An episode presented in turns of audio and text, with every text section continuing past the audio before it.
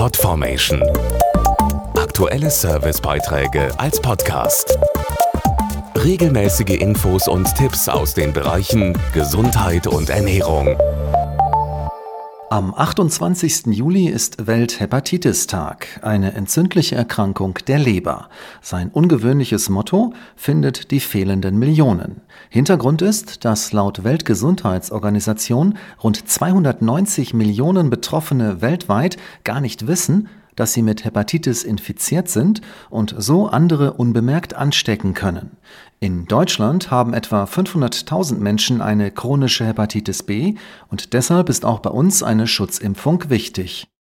Die Virushepatitis ist eine der häufigsten Infektionskrankheiten weltweit und kann durch verschiedene Arten von Viren A, B, C, D und E ausgelöst werden.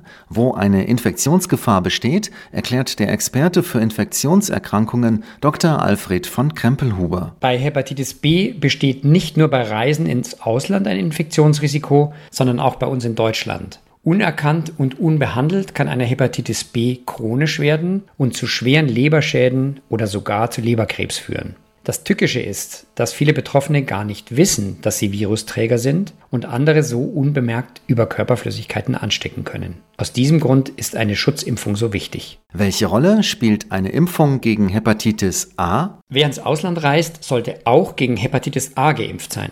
Bereits im Mittelmeerraum und in Osteuropa besteht ein erhöhtes Ansteckungsrisiko. Es ist deshalb auch vor solchen Reisen sinnvoll, sich rechtzeitig beim Arzt zu informieren und am besten sollte man sich mindestens fünf bis sechs Wochen vor der Reise impfen lassen. Gut verträgliche und wirksame Impfstoffe gegen Hepatitis A und B gibt es bereits seit Jahrzehnten. Für Fragen sind der Hausarzt oder ein Reisemediziner die besten Ansprechpartner.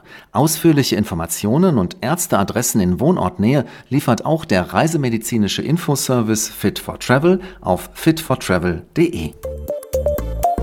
Podformation.de Aktuelle Servicebeiträge als Podcast.